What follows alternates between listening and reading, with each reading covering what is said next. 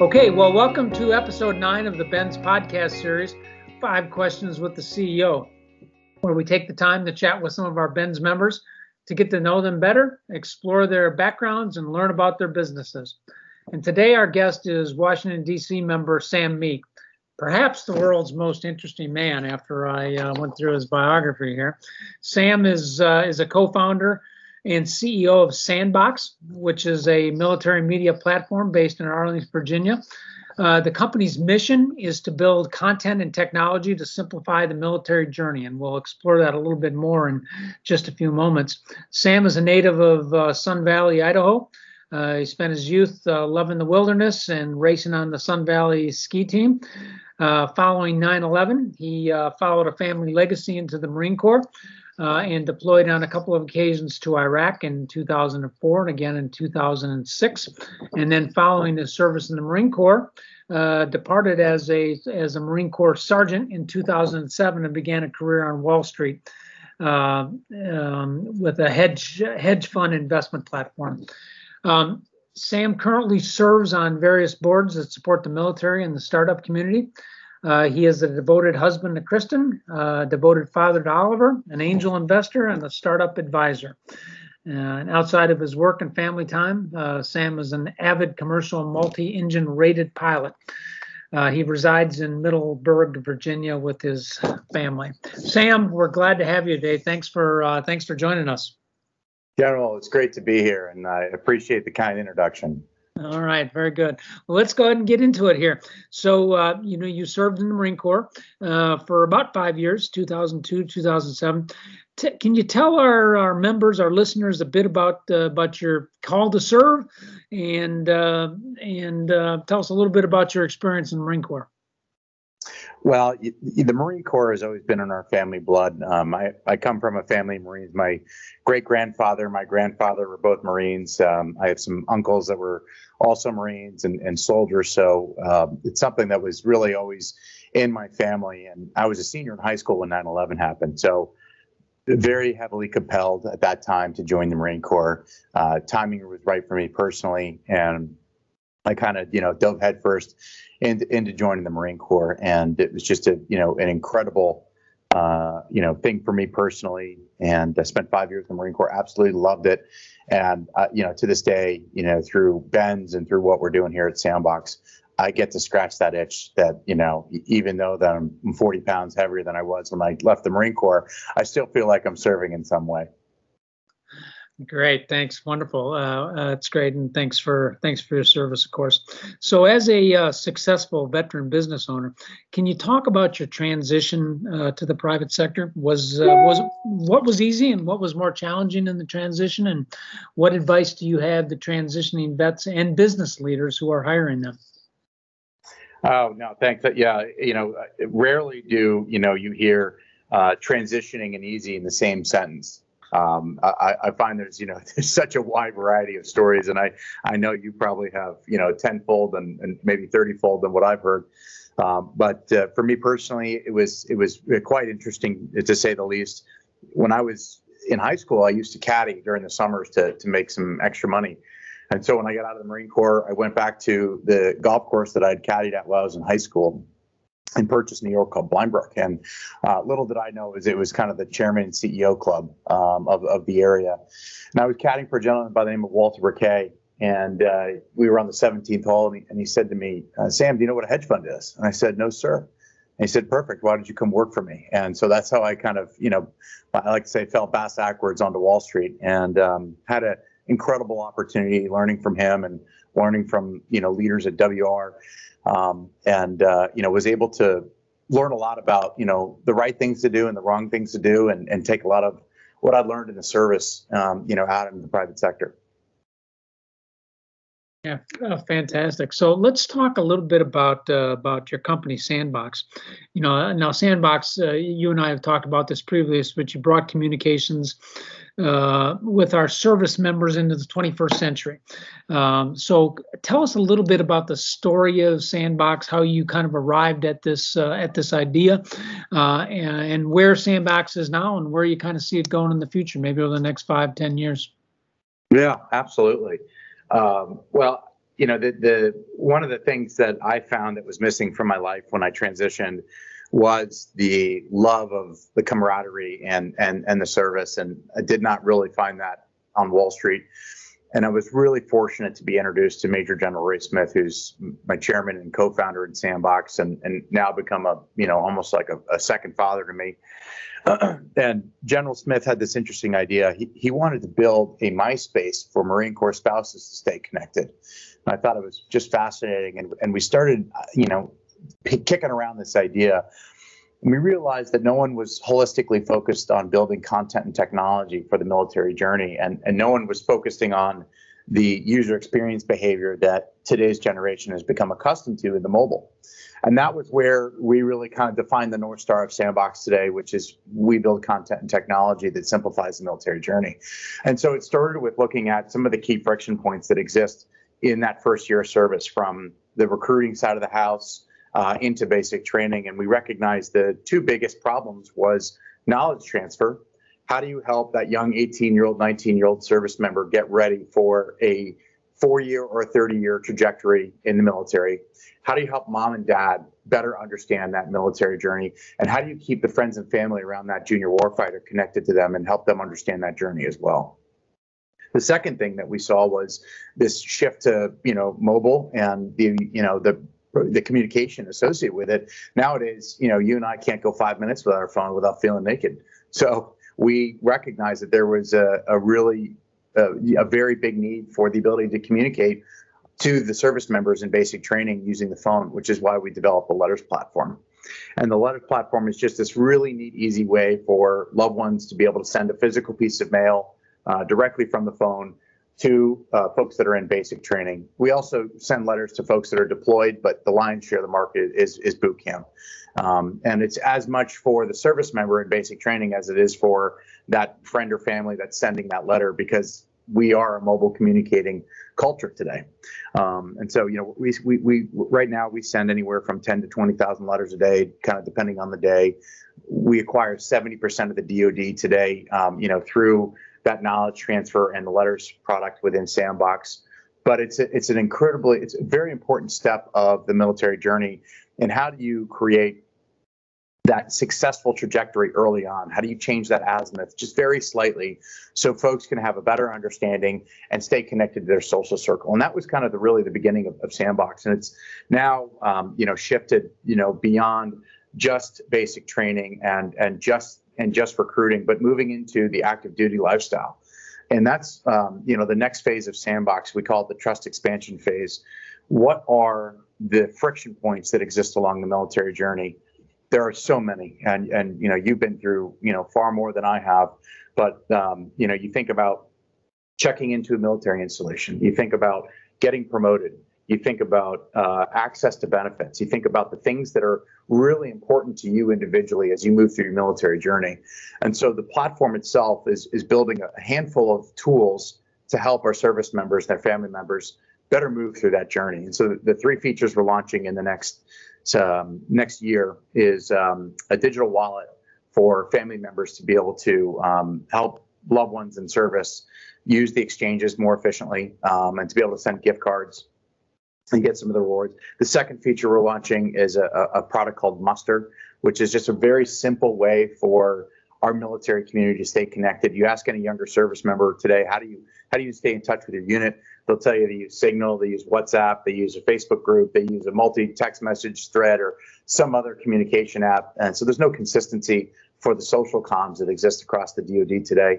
And then the third is a promotion predictor, which is the first feature in our career advancement and career tracking app.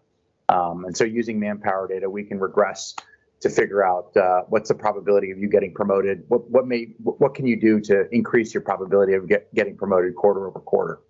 So those are a handful of things we're working on, but you know, fundamentally, how do you simplify the military journey with content and technology? And that's kind of the big North Star of Sandbox for the long run.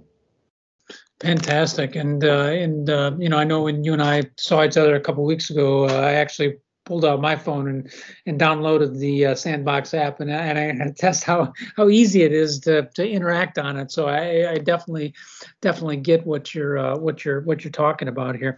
So we were together a couple weeks ago as part of a BENS delegation to down at Fort Knox and in Lexington, Kentucky, and we were specifically at Fort Knox, of course, assessing a variety of key human capital commands for the Army. I wonder if you could just kind of share your impressions of our engagements during that visit, and what does it kind of tell you about the competition for talent that our military and more broadly our national security enterprises is engaged in?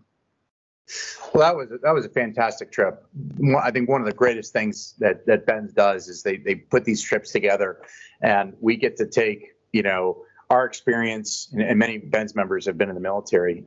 So, you know, but our experience in the military and in the private sector collectively, and listen to, you know, some of the large scale enterprise problems that we have across defense and the public sector, and applying some of these private sector solutions. And the one thing that was very, very clear with USAREC is they are laser focused on having the right people in the right seat on the right bus. And that gives me a lot of hope, because it has never been harder to recruit this next generation of warfighter. You look at where we are from a labor force, you look at where we are from a cost force, you look at what's going on in society today. We're getting further and further away for the propensity for service. There's less and less folks who have never been in the military even considering it as part of a career. But the one thing that gives me hope is the way USAREC has very thoughtfully designed for the future. And so I think that what we saw in that presentation is that they've got some of the key leaders in place. They've got some of the key ideas. They're really interested in the metrics that drive success, and that gives me a great amount of confidence in what USAREC's doing. And I love the way BENS looks at what these organizations are doing and comes up with suggestions or ways to better optimize, you know, their workflows or, you know, their end-term strategy overall. So by and large, just really happy to see USAREC's heading in the right direction, and that BENS is engaging to help it move faster.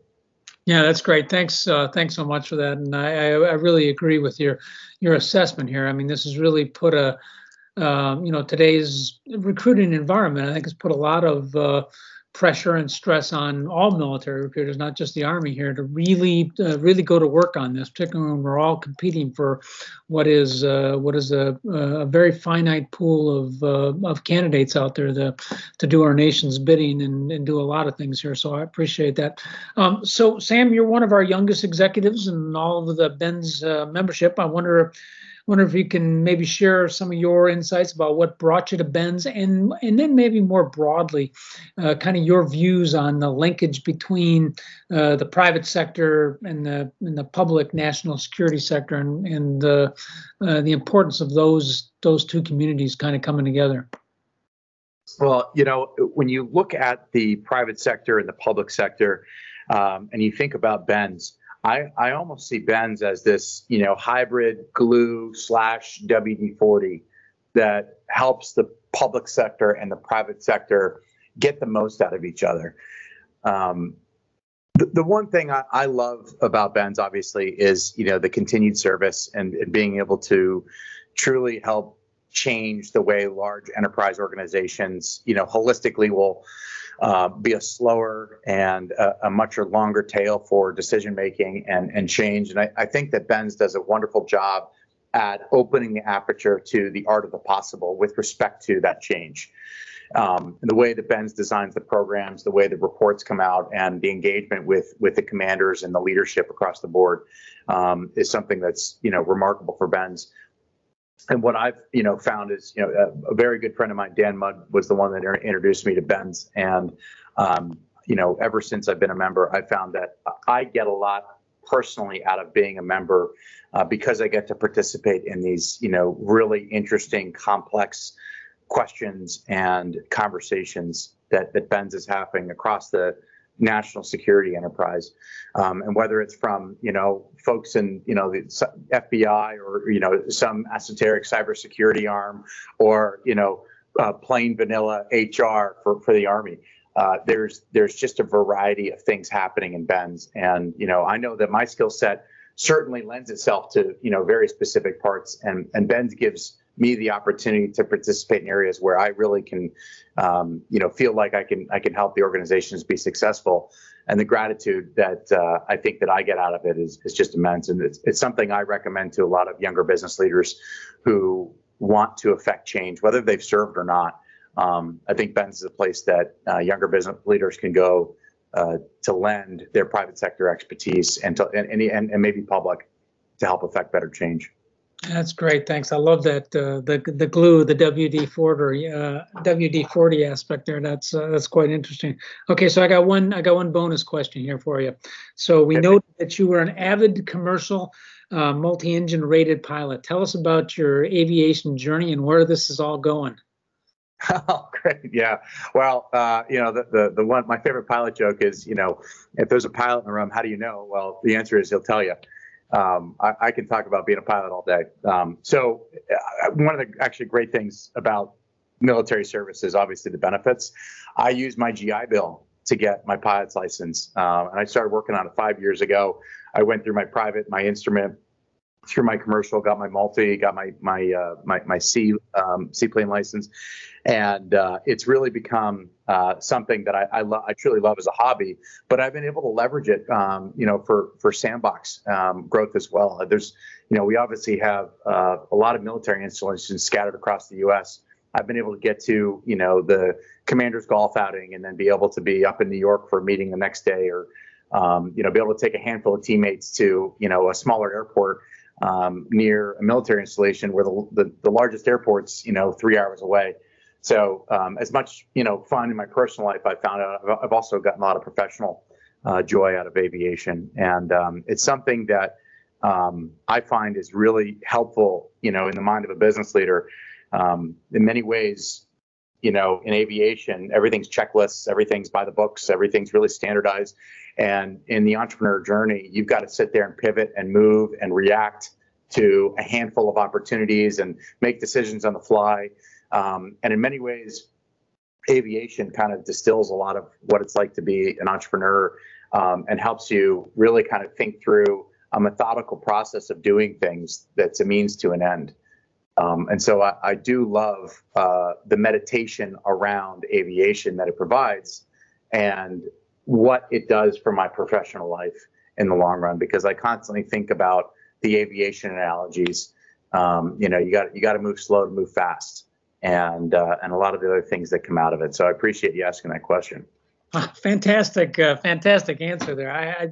You took that in an extraordinarily interesting direction. So thanks for sharing that. I hadn't really thought about it in the way that you did there about the entrepreneurial aspect of aviation and how that supports it. So thanks very much for that. And Sam, thanks for joining us today. We've been talking with BENS member Sam Meek, who is the co-founder and CEO of Sandbox. Sam, thanks for being a member here, and thanks for joining us today. And look forward to seeing you here in the future. And hope you and your family have a great Christmas and a happy New Year. Yes, sir. Likewise. Thank you so much for what you're doing with BENS. Thanks very much. Appreciate it.